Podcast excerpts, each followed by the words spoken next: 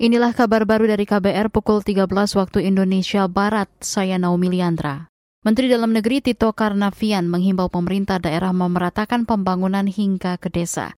Kata Tito, bila pemerataan pembangunan tidak dilakukan, maka akan semakin banyak masyarakat desa yang pergi untuk menetap di kota.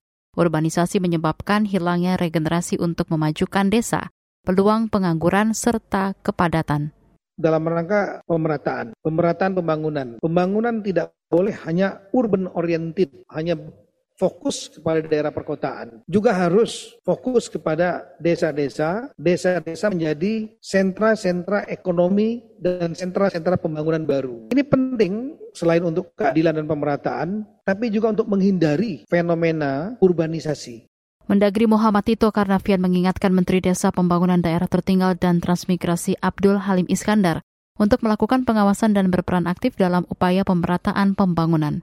Sebelumnya, Mens PDTT Abdul Halim Iskandar menuturkan akan memfokuskan percepatan pembangunan pada 62 kabupaten yang masih berstatus tertinggal pada tahun depan.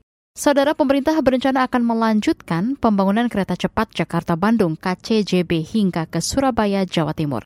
Menteri Koordinator Bidang Kemaritiman dan Investasi Luhut Binsar Panjaitan menyampaikan hal itu saat kemarin mengikuti uji coba kereta cepat Jakarta-Bandung KCJB di stasiun Tegaluar Kabupaten Bandung, Jabar. Kita sudah minta nanti akan kami laporkan Presiden preliminary study untuk uh, Bandung sampai ke Surabaya. Uh, tentu dengan pengalaman kita sekarang pasti akan banyak penghematan yang akan kita lakukan. Tadi juga Pak Liu setuju mengenai itu.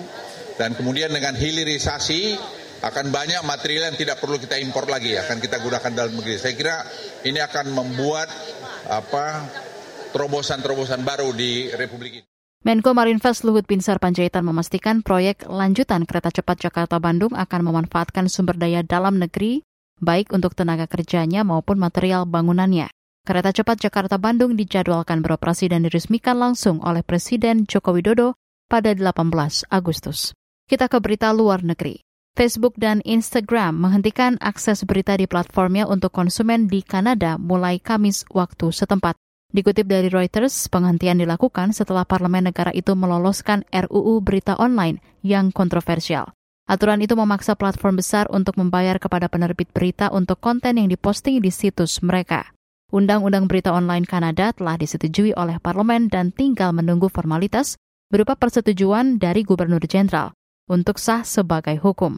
Facebook dan Instagram menyebut undang-undang tersebut sebagai undang-undang yang cacat secara fundamental yang mengabaikan realitas cara kerja platform mereka. Demikian kabar baru KBR, saya Naomi Liandra undur diri.